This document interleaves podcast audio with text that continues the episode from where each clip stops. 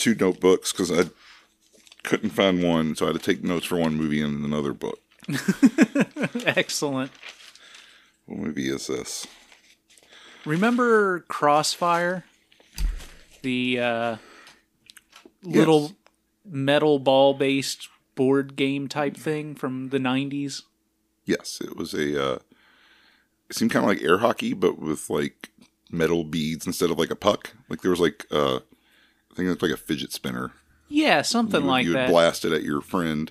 I never played it, but I never did either. I remember the commercials because they were incredibly over the top I think uh, yeah, I think with that's 90s computer generated stuff and kids in uh, backwards hat and leather jackets and like an arena of fire. Everyone chanting. yeah, and we're promised that you'll get caught up in the crossfire. It's true. Uh, It's true. this week we got caught up in the Spitfire though. Yeah. And uh, I totally blame Cecil Howard for that. He did. He caught us. He was ahead of the curve. He brought us the Spitfire in 1988, and its mainstream appeal would not be felt for several years. He brought it to us in 1985. Okay, I, the, the thing said 1988, and I didn't bother to check it. Well, that's that's fair. It it says on the Internet Adult Film Database 84 and IMDb says 85. It felt much more like a mid 80s picture than a late 80s picture. Yeah, for sure. No, none, the mus- nothing was period correct Yeah. between the two or three years uh, between them. uh, this one, it's a political thriller starring a lot of our favorite players. yes, it's a it's an all-star cast. It really is. Uh, we are led uh, with our uh, political leader in this one, Robert Kerman R. Bolla, as uh, Victor Kidd, Yes. who uh, is not terribly unlike. Uh, oh God, what was his name in the movie? Uh, the senator in Public Affairs Uh, who was shutting down the porno zones. okay. I didn't know if it was Paul Thomas's character because R. Bolla is like his campaign manager in that, right? Yes, They're in cahoots in some way. I don't remember the exact nature, but yeah, yeah, um, he's working with him. He's his goon. he he is a goon. And this one, he's been elevated out of goonship. They're spiritual cousins, if not directly related. Exactly. yes. But uh, yeah, we have uh, our Berman, our Bola. I messed that up. Robert Kerman R. Bolla, Our Berman. We've got star of Cannibal Holocaust. yeah. Was he? Yeah. That's amazing. I mean, you can make an argument of who's the star, but he was one of the. Well, he was not a cannibal. Well, no, but the cannibals are the stars. Okay, so he's not the star of Cannibal Holocaust. Okay. But he is a featured cast member of a Cannibal Holocaust. I did not know that. I haven't seen. I've only seen that film like once, and I think it was probably before we started the show, so his name meant nothing to me at the time. Yeah. Um, that's cool. That's like how I didn't know that Paul Thomas was in Jesus Christ Superstar.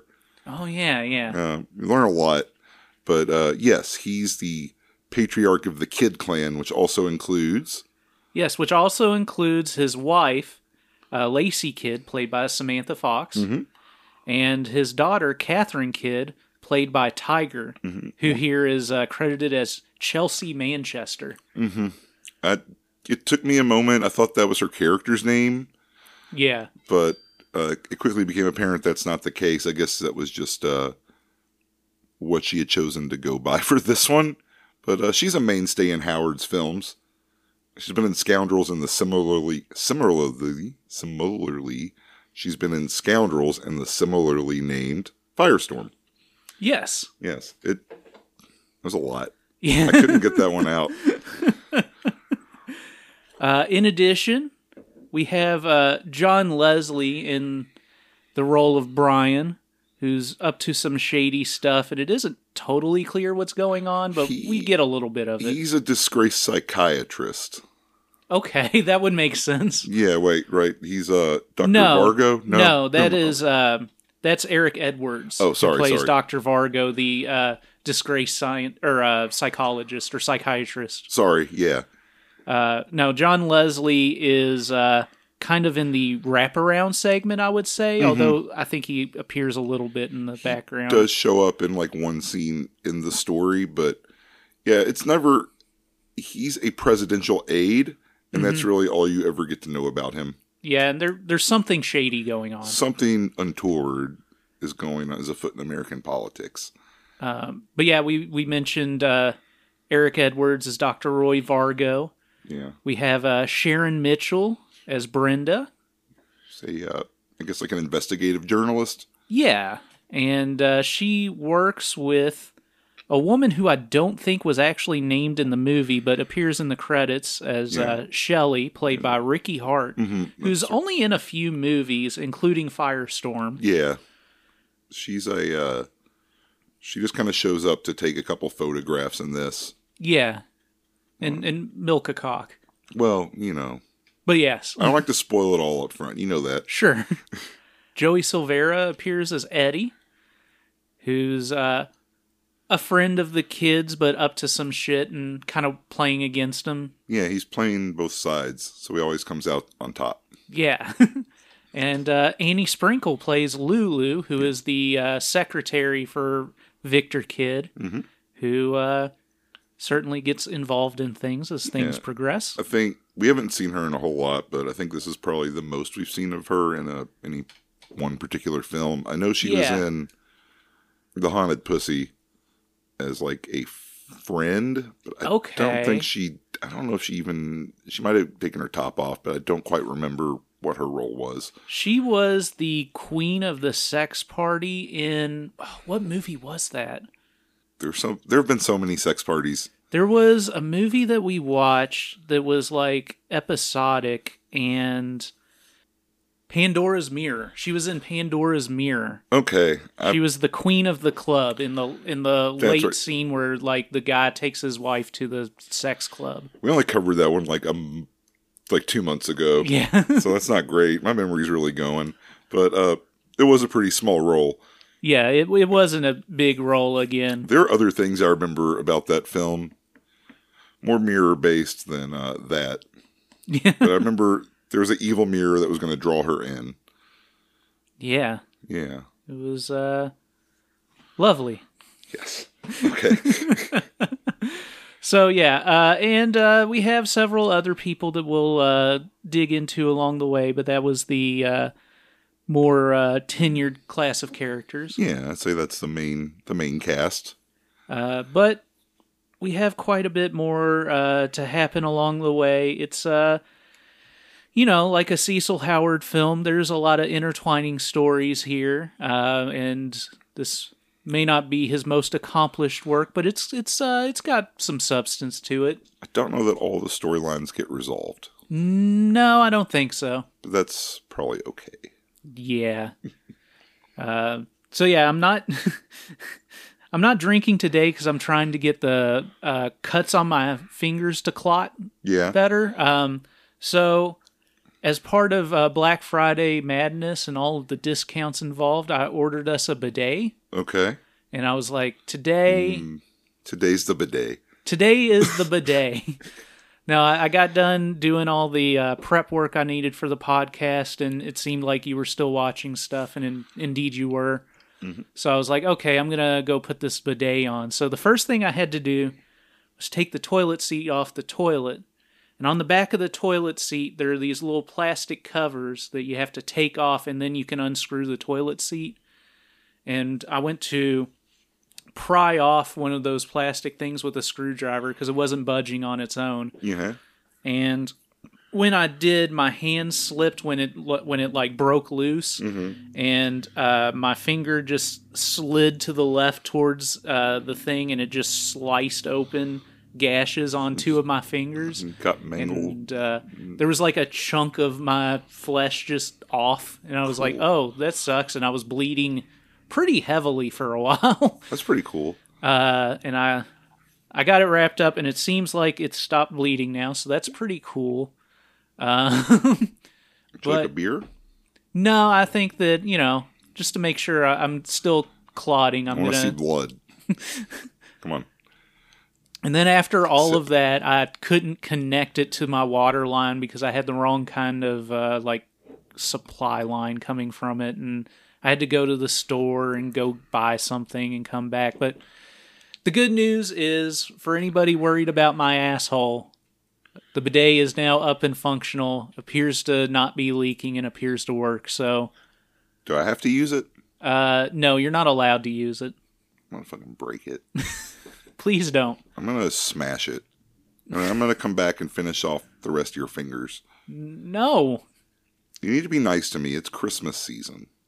It is Christmas season. Do you want Santa to be rude to you? Santa can go fuck himself. Damn.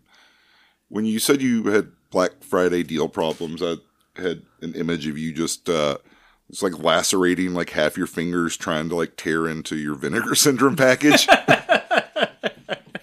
I was awfully excited, but Yeah. uh, I was thankfully able to uh, f- get through that part without injuring myself. That's excellent. Yeah. Um. So this week, I'll add while we're still talking, we have a lovely episode of uh, Kink Roulette coming to Patreon. Oh yes. If you want to join us, patreon.com slash raincoat report and get this and uh, yet another bonus episode later this month. Uh, we're having a good time. We're going to talk about some holes getting stretched and all kinds of fun stuff. I saw some things today that were uh pretty astounding. Yeah, we, uh, I think can, there are devices and contraptions that have been made by human hands that you would not believe. so yeah, join us. $5 a month. You get those two bonus episodes, slightly early access to our regular episodes. And, uh, it's a fun time. So join us. yes, please. But uh, in the meantime, we're going to take a quick break and uh, we're going to discuss whether or not Jeremy is allowed to use my bidet in the future. And uh, then we'll be back to talk about Spitfire. I bid you bidet. you know, that one's good.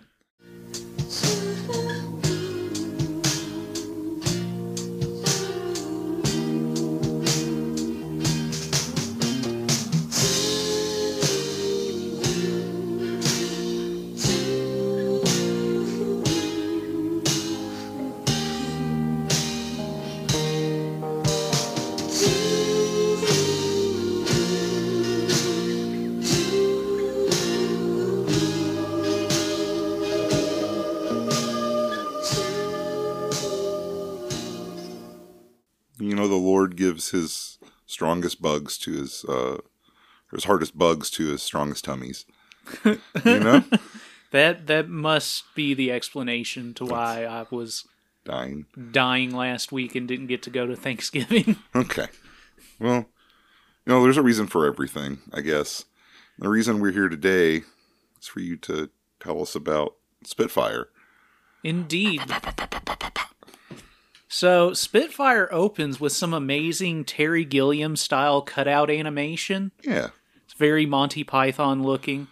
And uh, amongst the things we see are a sign that says vote for Victor and in quotations chastity kid. There's a uh there's like a tiger that's flashing somebody and it's got like a dick. Yeah, it's got a raincoat on. Yeah. And uh, yeah, we see it walking past uh, like a, a brick wall uh, that has like some graffiti on it talking about chastity and stuff. Yeah. Um, and we get introduced to our stars with some credits that show pictures of them. They're really nice credits. They're, he he went all out. Everyone's got like a nice little portrait next to their name. Yeah, it's pretty cool. We've got the Spitfire uh, theme song. Yes, yes, we do.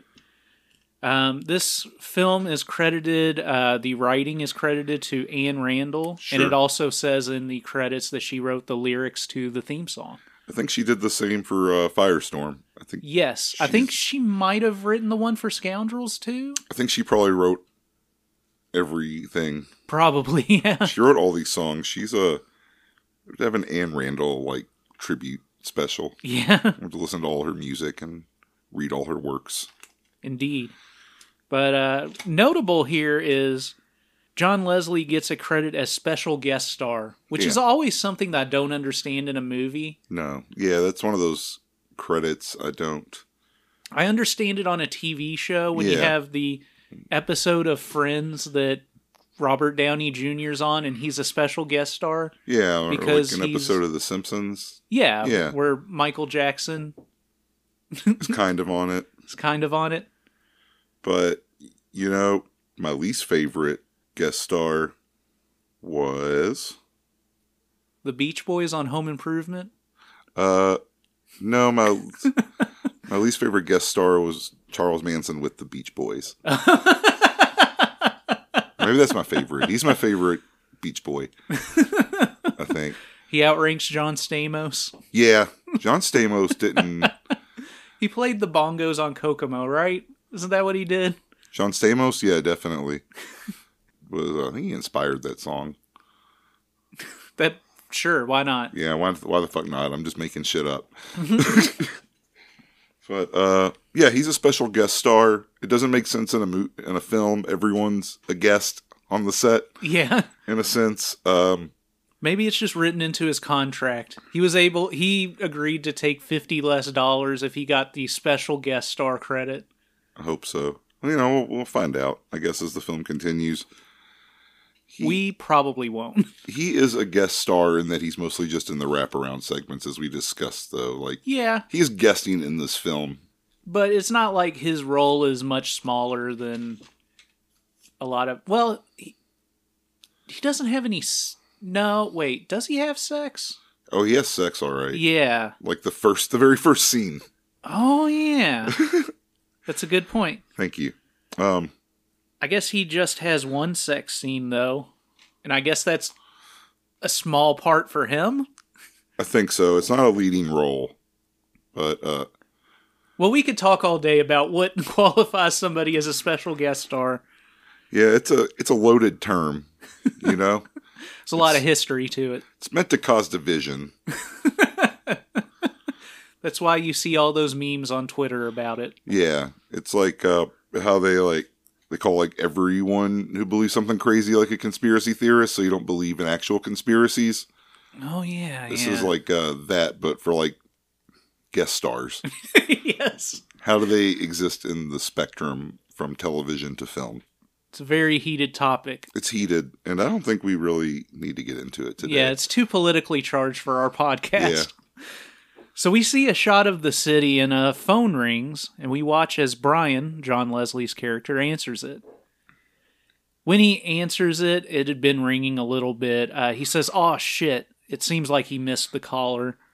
He's having a drink of brown when the phone rings again. Mhm. He answers and tells the person on the other end, who appears to be his wife, that he just got out of the shower.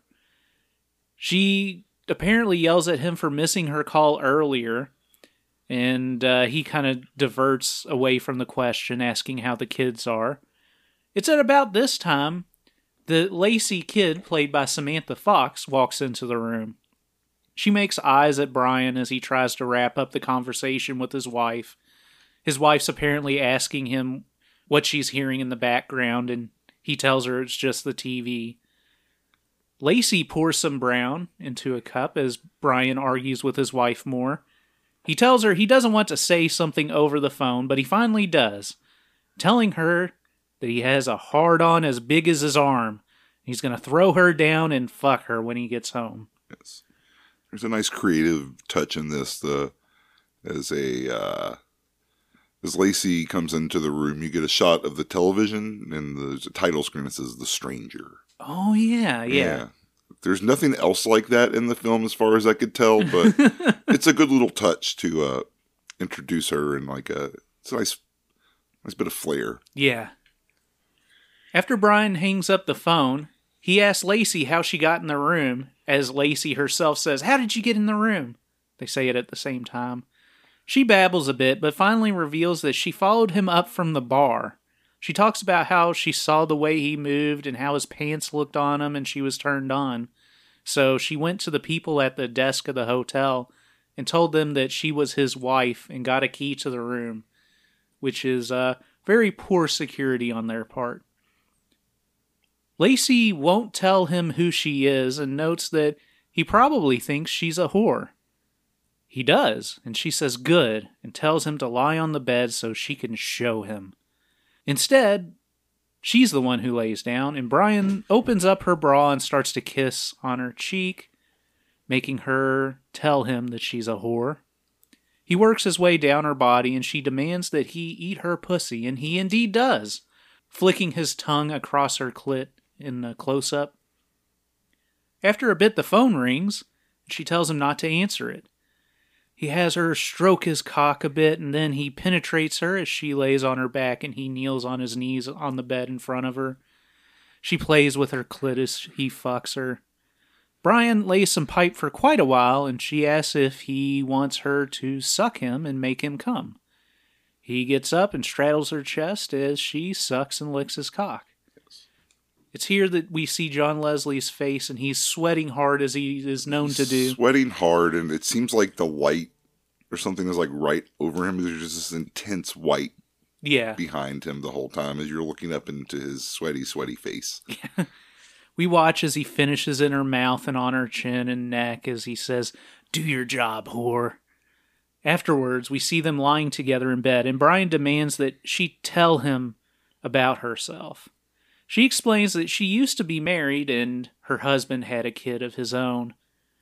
It's here that we're introduced to Victor Kidd in a flashback. He's running for office on some sort of chastity platform. It's, I think he's running for senator. I don't know that it's clear. no, I don't think it's not president, but it's not president. But I think he's yes, senator or something like that. Uh, one of those many elected positions. Uh, but he is hoping to win the chat, or at least to unite the chastity belt, which is a seems like a vertical line just going, or like a horizontal line. No, not horizontal. Uh, Left to right would be horizontal if that's well, it's like a skew. It's like it's like just like a, diagonal line. yes, thank you. I haven't had to think of that word in forever. Okay. I don't ever think in diagonals. but there's just a diagonal line across the map that uh, I don't know if it makes a lot of sense, uh, but I don't know the politics of uh, these people. So we see a TV story on him that includes Catherine pulling up her dress and exposing herself. They're talking, you know, like you said, about chastity belt. Well, cha- the chastity belt and chastity belts. Mhm. And uh, we see Vic sitting on the couch next to Lulu, Annie Sprinkle's character. And she's talking about commercials and interviews and such that he needs to do.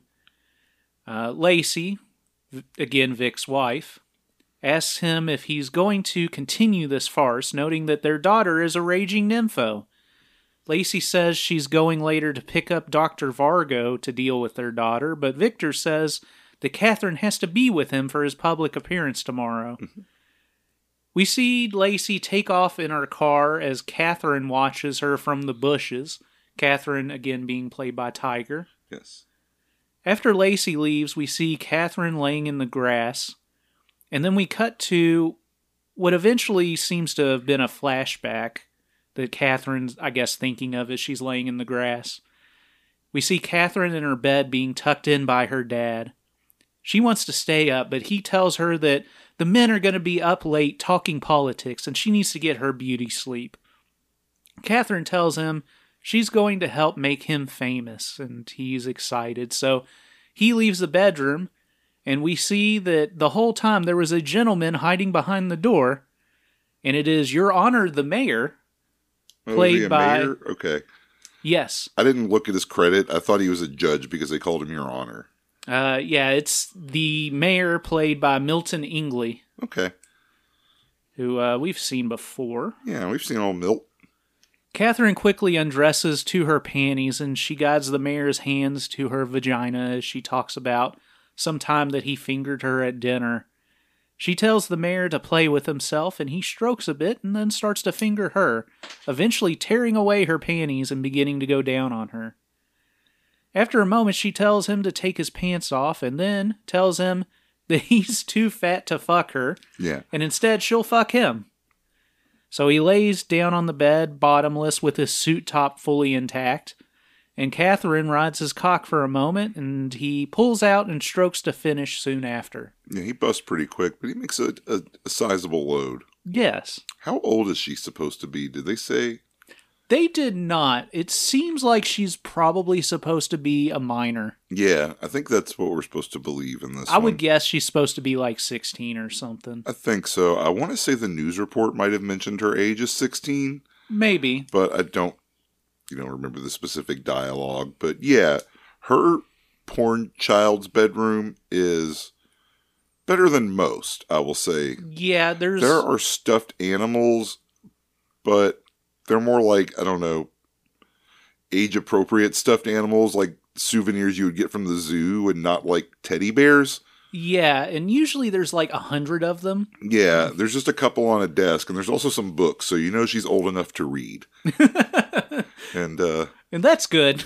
yeah, if uh, I bet there's probably some pedophile say, saying that starts with old enough to read. Oh, oh I thought of it. I'm not going to say it. All right, well, we'll. Well, uh, move along, please. For the love of God. Ugh, well, I don't like that. I know what rhyming is anymore.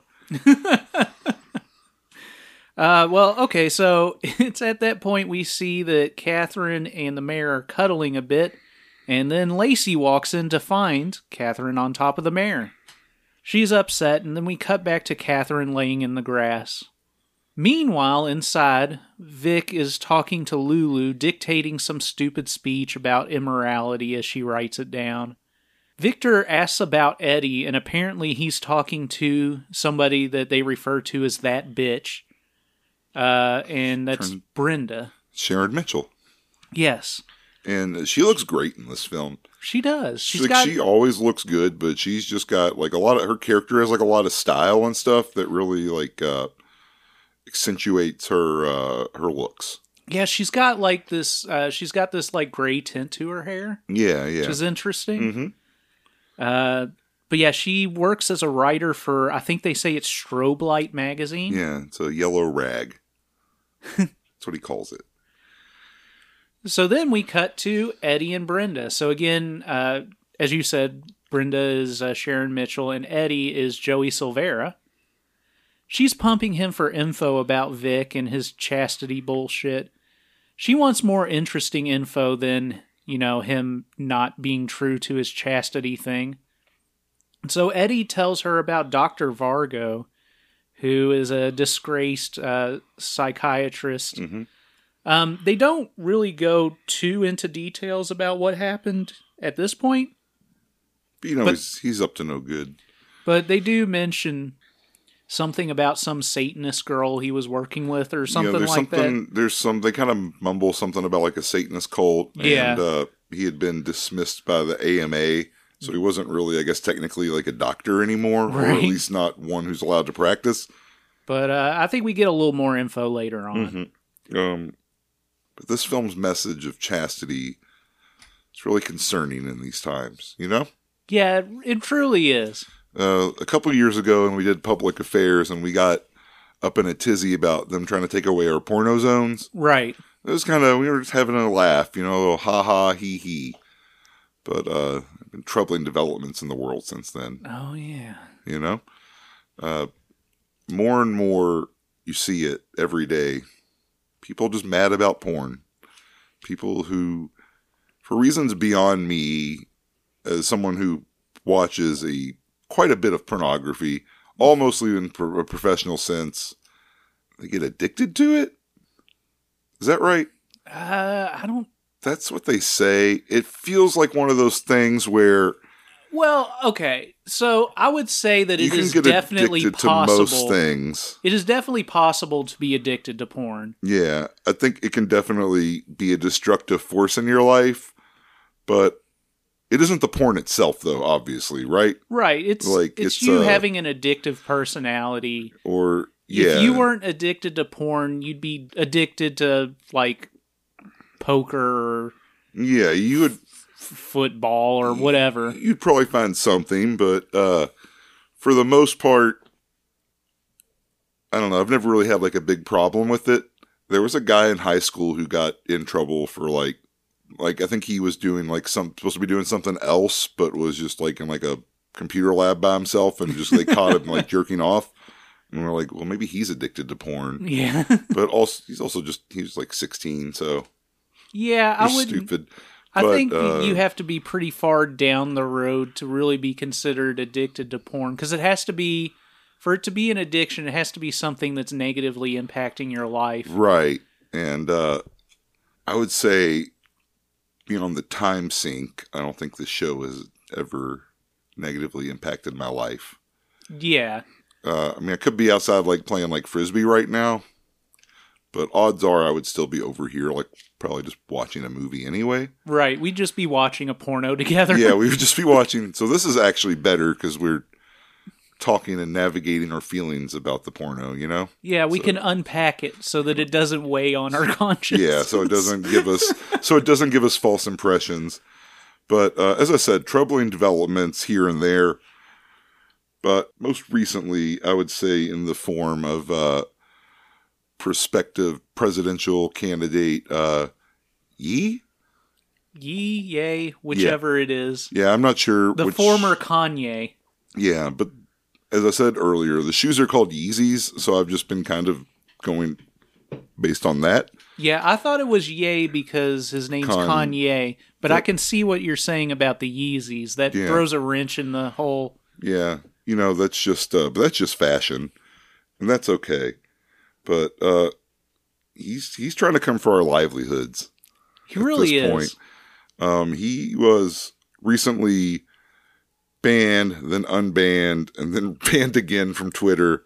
But uh, in that short period, he said many things, as I'm sure listeners are aware of, and we're not going to dwell on that too much because uh, you can pull my my man card if you want. But I don't like that Hitler guy too much. You know, Yeah, that I- makes me less of a cool guy to you. Then I'm sorry, yeah. Uh, we'll we'll boss take the hot. specifically. I think the Raincoat Report is okay with taking the hot take that uh, Hitler is bad and people just being anti-Semitic all the time isn't good. Yeah, I would say that in general, but uh so we can bypass all that. But uh he sent out a couple messages, a couple missives. The first uh remove any and all forms of pornography from Twitter and every platform. Pornography is the product of pedophilia, which uh he misspelled. Uh, when grown men look at porn, they are watching someone's daughter relive trauma for money. Yeah, that's quite a take. Yeah, that's um it sure is. That's uh that doesn't seem to be the main experience I've taken away from like interacting with like adult film stars on social media for the most part. Yeah, Like you get some here and there that seem to regret performing, but a lot of them are just like this is a job and uh my take on it and this is I guess mostly more about old porn than like new thing on internet porn, which uh I guess those are two kind of separate things, yes. but they all are also all encompassed under the one umbrella. Most people seem to have enjoyed their time in it, and uh, the abuse in it is probably about as bad as regular Hollywood, I would imagine. I would say that from what I've heard, it is slightly lower than Hollywood Yeah, because there's more attention being paid to.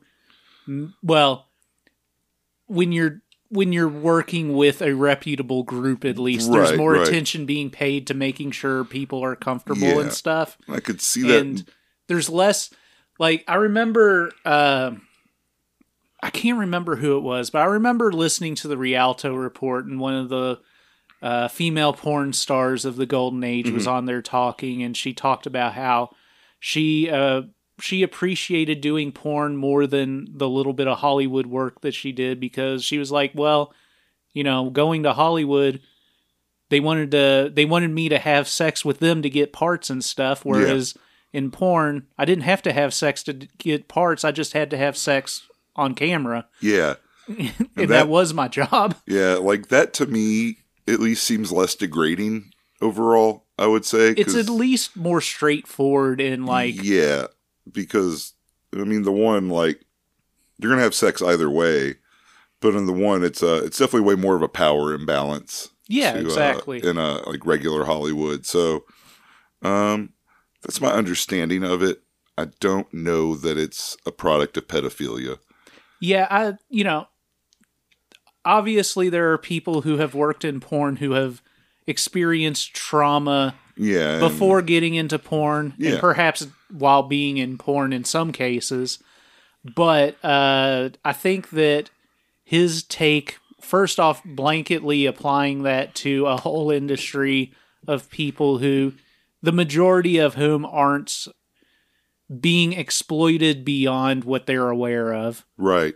and secondly, uh, him tying it all to pedophilia is a very, very tenuous connection. Yeah, it's uh, it's great. Uh, then his second statement was the use of porn destroyed my family, but Jesus will heal everything, which is uh, that's basically the message that you get from all of these guys Mm-hmm. is that porn somehow wrecked their life, um, but now they're overcorrecting to being like uh, Jesus freaks Yeah. uh, above and be all anything. And unfortunately, in America, that basically also means being like a fascist.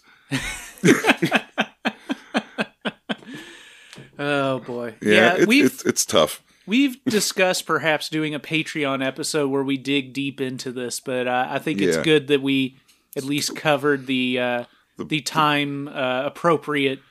Yeah, Things just get it out happened. there now. And uh, another thing I learned that is uh, yeah, yeah, is Yeah. it is a uh, apparently a Clarence Thomas like figure in his addiction to pornography. He would often show it to uh, assistants, anyone like that, or just have it playing during meetings. Oh yeah. And he was like, "I need this to focus." So he's got he's a man with quite a few problems, and I, I think it's safe to say the least of all is maybe not the least of all is his porn use, but uh, Certainly not at the top of the list. yeah, I, I think that he other things probably destroyed his family above and beyond porn. Uh, it does sound like he's a man who has some real problems. I don't know if addiction. I don't know. I guess it is. I don't know. I'm kind of rambling here. I think that he Uh, probably needs more mental health uh, care than he's getting. Yes, absolutely. uh, the crew he's been hanging around with is no good. They're a bunch of dirty little rats. One of them is named Sneako. And I didn't know that. you can't associate with a man named Sneako. That's bad. He's like a Mario villain. It's like a little turtle that comes up and stabs you. It ain't right. But uh, I guess my final analysis is that porn isn't the one ring. It's not going to destroy your life, but uh, you should use it responsibly, Yeah. as all addictive substances are. Yes. And Like- we at the Raincoat Report know all about addictive substances. Like when I put a little drop of Gorilla Glue on my bowl, that's fine if I only do it once a week. You know? uh, You ever smoke that glue? No. Oh. Want to try? Maybe later. Okay. I better get through this podcast before I go smoking glue. Yeah, we deviated quite a bit, but I felt like this would probably be the appropriate moment. We're early enough in the film now that it's not derailing it too much, Yeah. and I'm sure you'll find a way to edit a lot of what I said down to be more concise. Sure. But I guess Jesus probably isn't going to fix everything. Well, he hasn't yet. No. Still waiting. All right, let's see what um let's go back to 1985 when things were simple. So Eddie's uh, still talking to Brenda. He mentions that Victor's daughter is seeing uh, this doctor Vargo that he was talking about. But uh, Eddie also tries to shift the conversation to them banging for old time's sake. Meanwhile, at home, Victor is coming on to Lulu, talking about how her tits are always sticking out and looking great as uh, Catherine watches from the window outside. He calls them big hard tits, which I don't like. They're hard tits to me are like bad implants, you Yeah. know, like or maybe someone who's like boulder like. It's like a boulder like skin, Yeah, and thankfully Annie Sprinkles are uh, like a Goron. uh, Annie Sprinkles' tits aren't very Goron like. Excellent. Uh, they are uh, nice and juicy. Victor talks about a class that he taught on sexual repression where Lulu watched from the front row with her legs spread open the whole time. Victor then unbuttons Lulu's top and pulls her breasts out of her bra. Lulu says she feels so weird when he does that to her, but she can't finish what she's saying. But Victor says, Your tits. He talks about how hard she's making his cock and asks if her pussy's wet. She takes her top off, leaving her bra on that her tits are spilling out of. Victor drops his pants and Lulu starts to suck his cock. He tells her that they don't have much time, and Lulu lays uh, back on the couch, and Victor pulls her panties aside as she plays with her clit. She tells him she wants him to fuck her pussy with his hot prick. He fingers her a bit after pulling her panties away, and after a moment, Vic starts to fuck her as Catherine plays with herself, watching from the window outside. Victor fucks away for a bit, then lays on his back and has Lulu suck him more, getting a little toothy with it. She strokes his cock and he tells her to give him her tits, so she strokes and finishes him off onto her tits and uh, sucks his cock a bit more, collapsing on top of him. Moments later, she asks, What happened? And Vic says, What have we done? it's at this point that Catherine comes in, asking Vic how hot Lulu is. Vic tries to explain his way out of it, but Catherine takes off. She's fully aware of what her dad's up to. Yeah. At this point, Vic gets a call and uh, tells Lulu to cover herself as Lacey will be there any moment. So I think that Vic got a call from Brian at this point. Uh, we cut to Eddie and Brenda. Oh, that's right, because he has to go to a meeting. Yeah. I keep forgetting that Brian is John Wesley. I keep forgetting he has a name. Yeah. I keep think I think you're talking about the the dog from Family Guy. Oh, yeah. we cut to Eddie and Brenda entering a hotel room. Brenda asks if there's even room service here. They apparently do, as Eddie orders the house special without them asking what the special is. There was an episode where Brian was directing porn, like real early on. It was like the first or second season. It's a two-parter. Oh, yeah, that's Yeah. where. Oh, yeah. Yeah, And he's like ashamed of directing porn, but he wins like a Woody Award or something like that. yeah. I remember this. it. Yeah, now. there's a good there's a good joke about they have like the best composer award, and it's just like a couple guy like sleazy looking guys with like synthesizers and mixers and stuff, and then the last one is uh, a John Williams. yeah, it's John Williams. yeah. Solid stuff. Good good callback. We just did a, our own family style, family man style cutaway. Our own family style, family man style Cut- cutaway. Yeah. As uh, Vic and Lulu are getting redressed, Vic tells Lulu to tell his wife he had to go to a meeting, and uh, he also tells her to put those things, her tits, away. The phone rings again, and Catherine answers uh, elsewhere in the house, and it's Eddie on the other end. She tells Eddie that the doctor's on the way there, and her dad is banging the secretary. After Eddie hangs up, he and Brenda back in their hotel room, decide they've got a little spare time and they start to make out. We then cut to Lulu at uh, Vic's place as Lacey and Dr. Vargo come in. And again, Dr. Vargo is Eric Edwards. yes. Lulu explains that Vic is meeting someone. Lacey notes that it smells like Lulu has been drinking. We cut back to Lacey with uh, Brian in bed in the wraparound. hmm Yeah, we're back to the wraparound here. He's asking her about the doctor uh, as he gets a phone call from somebody. I believe it's a senator. Yeah. And this is Um, where you learn he's like uh, an aide. Yeah, it's here that Lacey tells him specifically that her husband's name was Vic. We then cut to Brian meeting Vic in the in the story that we've been following. Somewhere dark as they're both wearing trench coats and being very conspicuous. Yeah.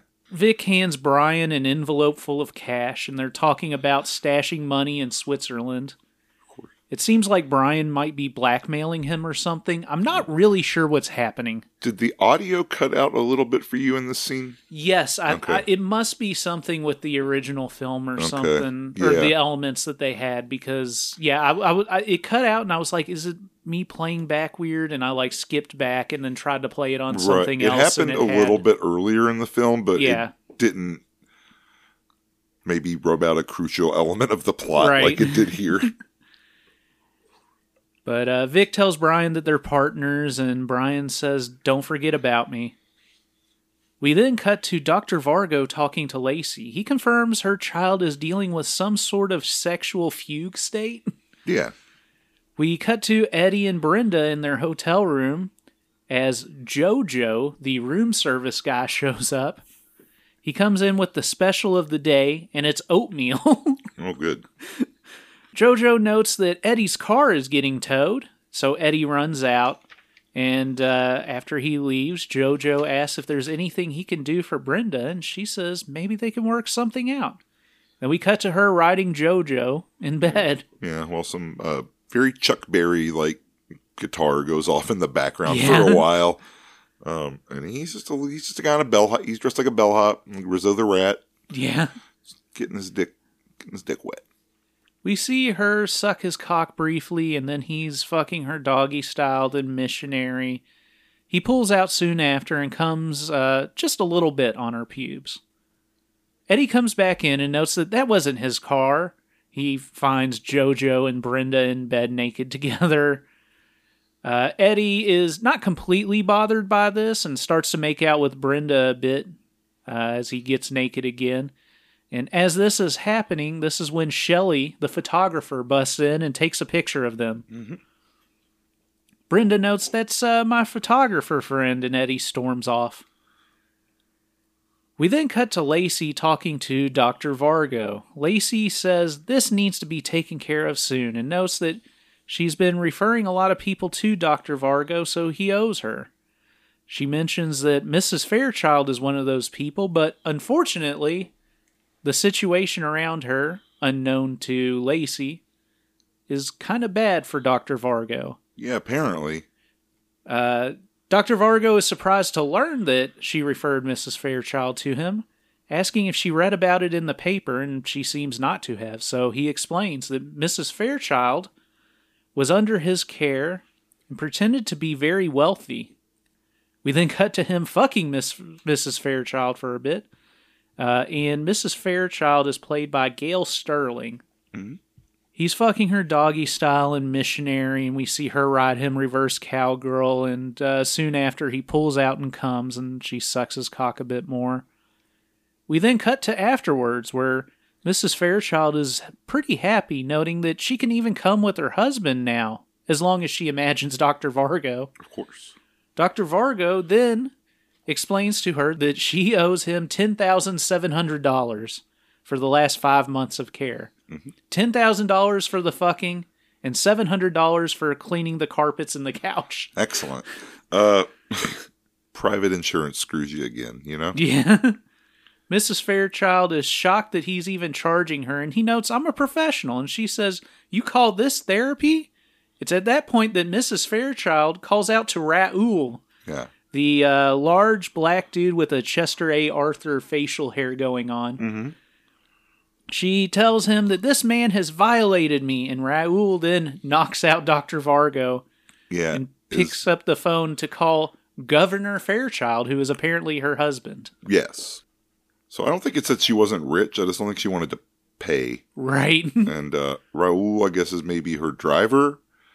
Her Or her driver or bodyguard. attendant of some sort. Before I knew the gist, I thought it was maybe like her pimp, and I was like, was her pimp just driving her here every day to get fucked, and no one was getting paid? Yeah, But I don't know. That doesn't seem to be the case. That's bad pimp business. We cut back to Dr. Vargo talking to Lacey. So again, we're having flashbacks within flashbacks in this film. Mhm. Lacey apologizes for the situation, and Dr. Vargo says that he appreciates Lacey and, and immediately tells her afterwards to take off her pants.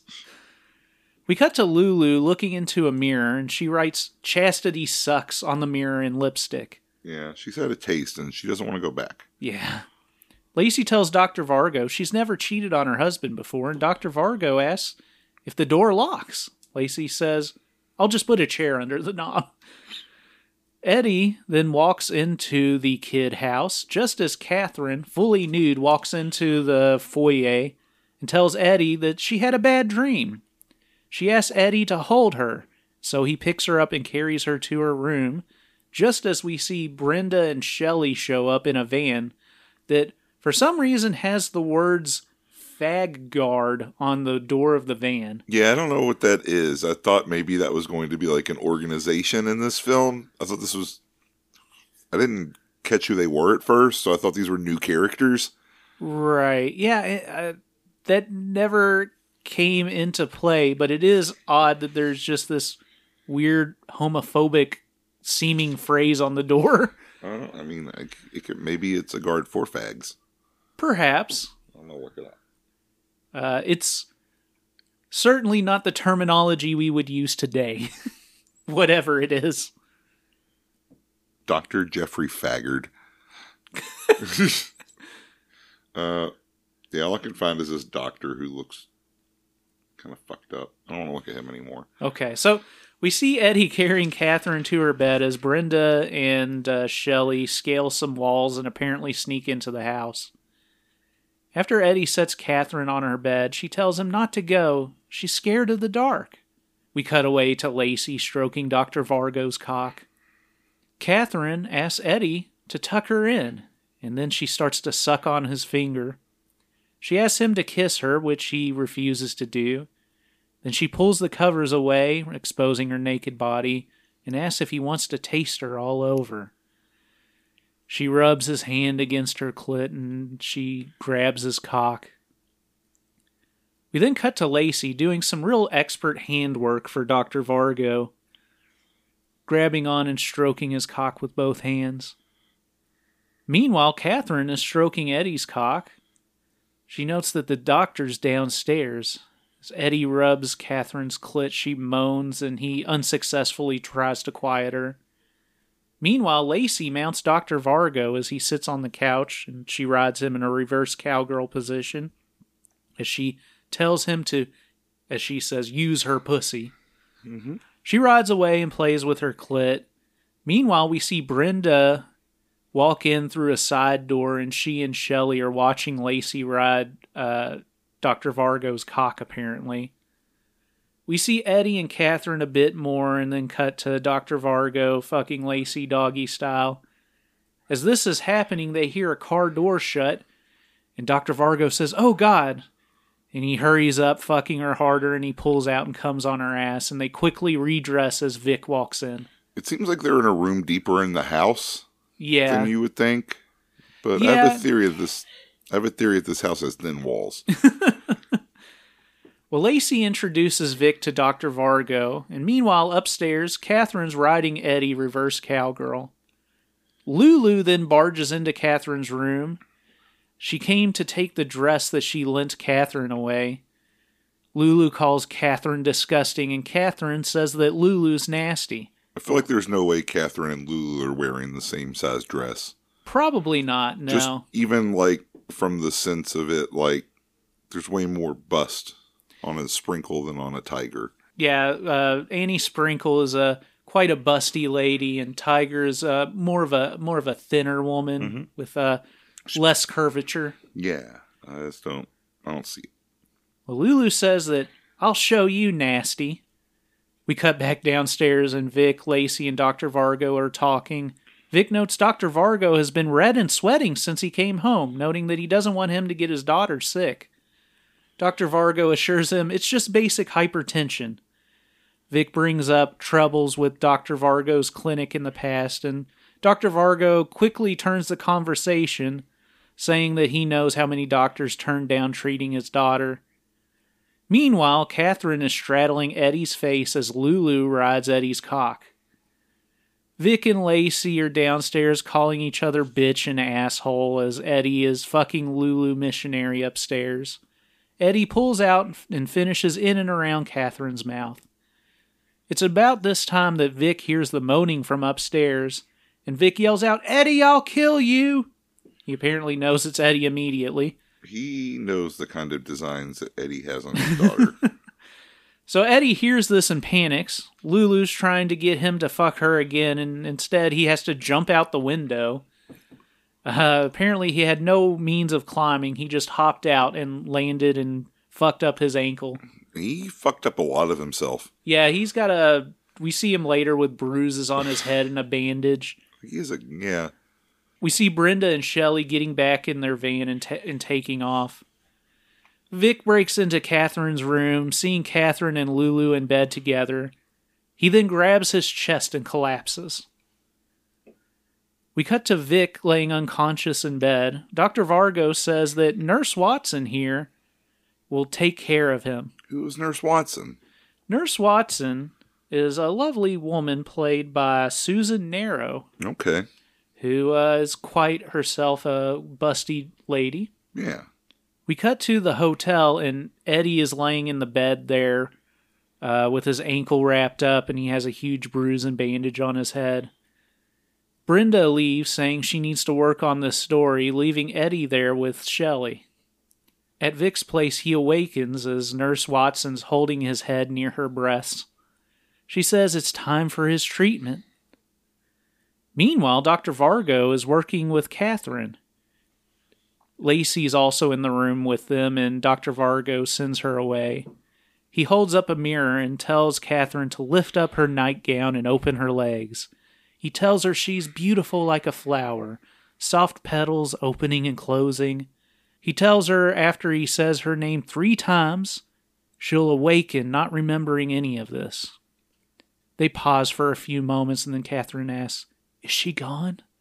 referring to her mother, who at first was sitting right outside the doorway but walked away just before this. Now, Lacey has been a patient of Dr. Vargo before. It seems like she should know how he operates. I didn't realize that Lacey was a patient. in Yeah. Uh, it seems like it, it said that, I think when they were talking earlier, that he had said she had been one of the best sex surrogates at his clinic at one point. Oh, okay. So at least had been employed by him, if nothing else. Gotcha. Catherine tells Dr. Vargo that she missed him. We cut back to Nurse Watson, who's caressing Vic, rubbing his cock with her tits out, and putting a leather snap cock ring around his junk. Oh, excellent. Meanwhile, Catherine is blowing Dr. Vargo. We cut back to Nurse Watson, who's now blowing Vic.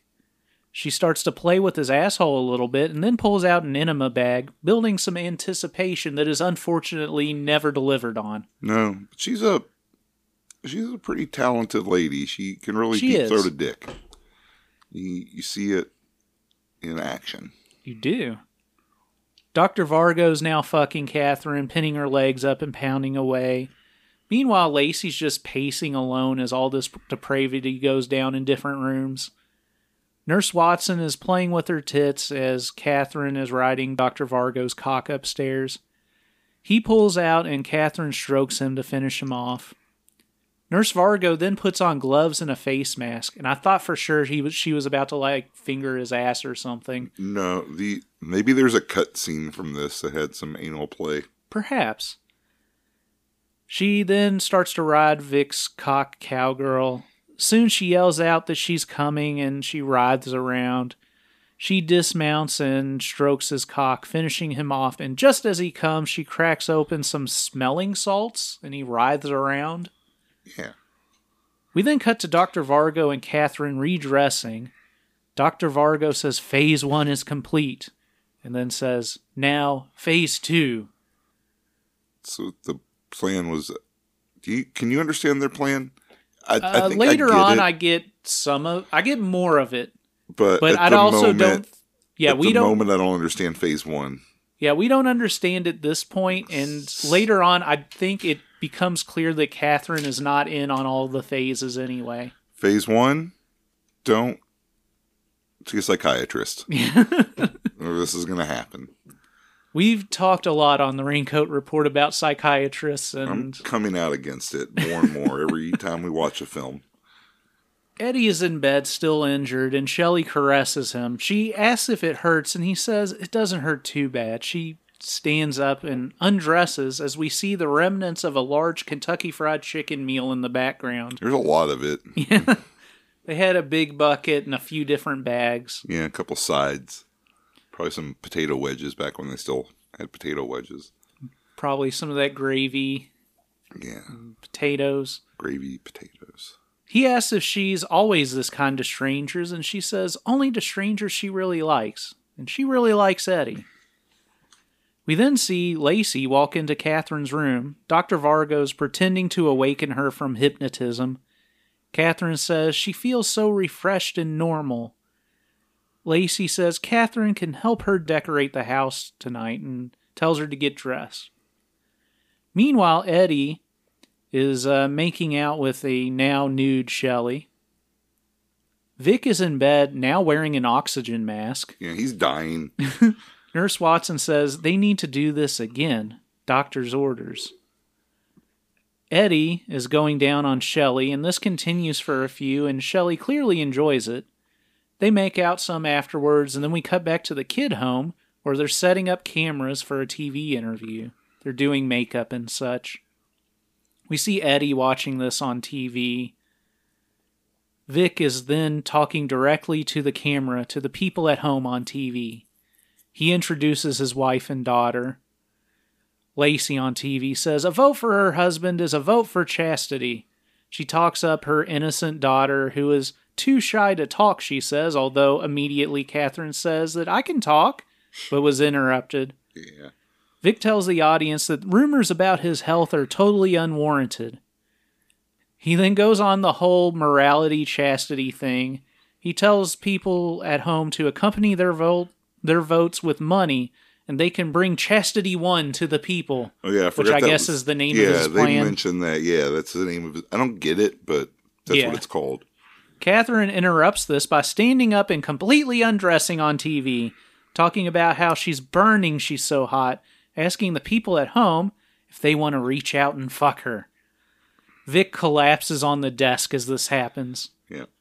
We then cut to later and see Catherine in a black dress. Apparently, her father has died. Yeah, he's dead. Lacey, also dressed in black, says she can't believe that Vic did this to them. Catherine asks why they have to go to Switzerland, noting that she wanted to stay nearby. Catherine goes and pours a couple of glasses of champagne for them, then picks up the phone and places a call to Dr. Vargo. Phase two is complete. She tells him that she's going to do it, in quotes now. He says a couple of drops should be enough, and as the call ends, we see Lulu blowing Dr. Vargo. He says that's the end of phase two, and it's time for phase three. We watch as Lulu titty fucks Vargo and strokes him to finish on her tits. Catherine brings Lacey the drink, and Lacey yells, Oh my god, a bat! and points in the opposite direction. And when she does, she takes the tray that the drinks are on and rotates them. Yeah. Seemingly, she is uh, not trusting her daughter at this point, Yeah. or her stepdaughter, or whatever. the old switcheroo. Catherine then distracts Lacey and then rotates the tray a second time. Lacey then distracts Catherine again, rotating the tray once again. Catherine asks what happened to all the money, and Lacey says Vic's partner took it all, and if she ever gets a hold of his cock, she's gonna bite it off. Wow. The ladies take drinks, and then we get a freeze frame on Catherine taking her drink before cutting back to Lacey in bed with Brian. So the implication here is that Catherine poisoned herself. Yes. In a classic uh classic game of Switcheroo. classic game of switcheroo. Yeah. As I said, Brian asks Lacey how she found him anyway, and she says Vic left a sealed envelope with their lawyers, but she had to wait a year to see it. Brian says, I'm not going to share the million dollars, and Lacey corrects him. It's two million dollars. yeah, bitch. it's at that point that Shelley walks in the door and, as she has previously, takes a picture of them. Lacey then asks Brian who they should call first the man at Camp David or uh, Jenny, his wife. Shelley takes another picture of them and we freeze frame as the image zooms out and we see it superimposed on a hundred dollar bill as the Spitfire theme plays again.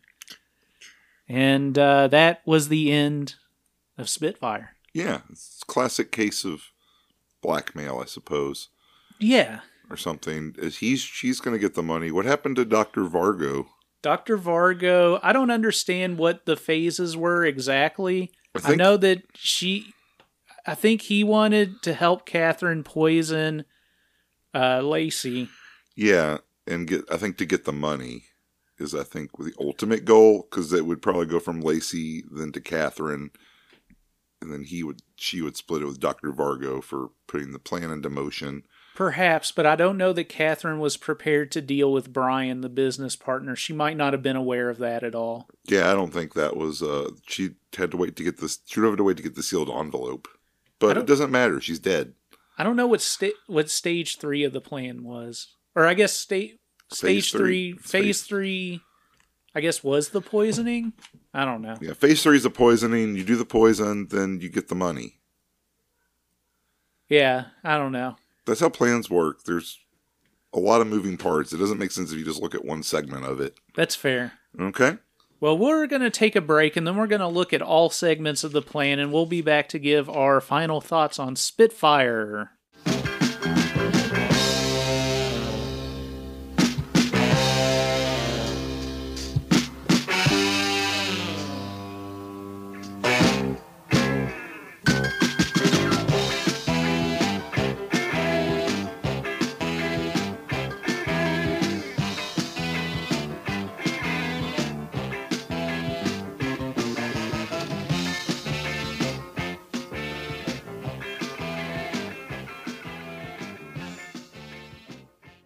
Jeremy had a snack attack and had to eat a quarter sleeve of saltines in uh, between I segments. was- I got hungry. I don't eat anymore. And of course, since it's saltines, it took him quite a while to chew and swallow it all with several drinks. Because I stuffed like four in my mouth at a time. Yeah. well, we are back on the Raincoat Report, and it's time for the Raincoat review of Spitfire. So, Jeremy, take it away. That's a machine gun. Oh, yeah. That's a Spitfire for you. Um, I thought this was a it was a pretty fun movie. It's a uh, it's got kind of like a soap opera quality to it, in that everything is very like it's dramatic and kind of over the top, Yeah. which I think is fun. I think that fits the nature of like a. It's not quite a political thriller, but it's it's a film about politics and shady dealings. Yeah. uh, more or less, and uh, everything that goes with it. I will say this one doesn't quite have the development of something like, say, Scoundrels or uh, Firestorm, which I really liked. Yeah. But there's a there's something to it all the same. Uh, you got an all star cast. It's a, a lot of fun. Some Yeah. really good performances. Uh, the sex in this film, I think, is generally uh, pretty well shot and pretty well paced. Yeah. There's a lot of sex scenes, but none of them linger on too long. Yeah. And uh, you get the uh, impression of these background dealings that are going on, even though none of them are, it seems like, ever totally explicitly fleshed out, Right. uh, especially not the three phase plan, Right. uh, which I didn't know existed until like three quarters of the way through the film. right.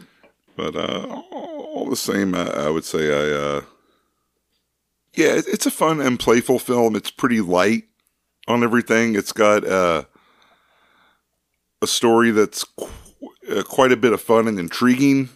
That I, I think ultimately, like I said, isn't fully developed enough to uh, really get the point entirely across. Yeah. But you know, it's sex and politics; they go together. Um, the anti-corruption candidate's always like the most corrupt guy, Yeah. so you, you get a, a good sense of that. It's kind of a, uh, like I said at the beginning, like a spiritual successor to something like Public Affairs, Yeah. where it has a a lot of the same ideas and even the characters. Where uh, Joey Silvera is like the uh, kind of stupid henchman. Yeah, yeah. Uh, but in this one, I think he he ends up doing a double cross, but it seems less purposeful than it was in like the first one. Yeah, it in, uh, seems public more affairs. he's it seems like he's being manipulated Yeah, on both sides. yeah. But I think Doctor Vargo is by far the most interesting character in this because he's uh he's really built up, but is still kind of a mysterious player in all of this. Yeah. and he's like a psychiatrist to like high level government people. I bet he's. I think he's CIA. What do you think, Probably. Doctor Vargo? I think he was probably involved with MK Ultra and like dosing people and making them do weird sex experiments with like crazy gimp masks that have like a big hose attached to it. And you Oh. just you're breathing in farts until they hypnotize you. That's uh that's definitely a, a movie that we should have seen. Yeah, that's a movie.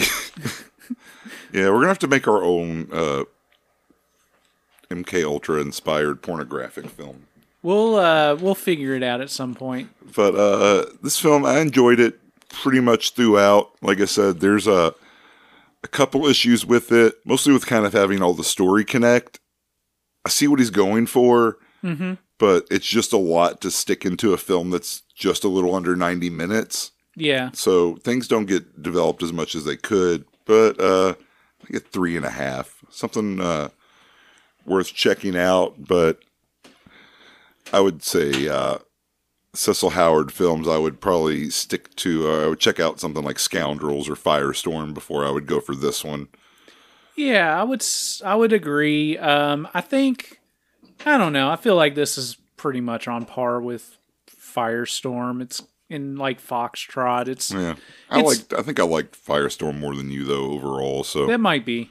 Yeah, I mean, to me, I I don't think that all of the different plot threads really get tied together perfectly. Uh, I would say though that the sex is pretty good in this, as you brought up, and uh, while everything doesn't totally 100% make total sense, uh, there's enough going on that the movie's entertaining the whole way through. It's never boring. Like you said, the the pacing of the sex scenes is really good. Mm-hmm. There's a bunch of them, but you don't linger on any of them for too long. Yeah, and they're all pretty like good for like what they are as well. So each one Yeah. of them, I think, would be like a standout in a lesser film.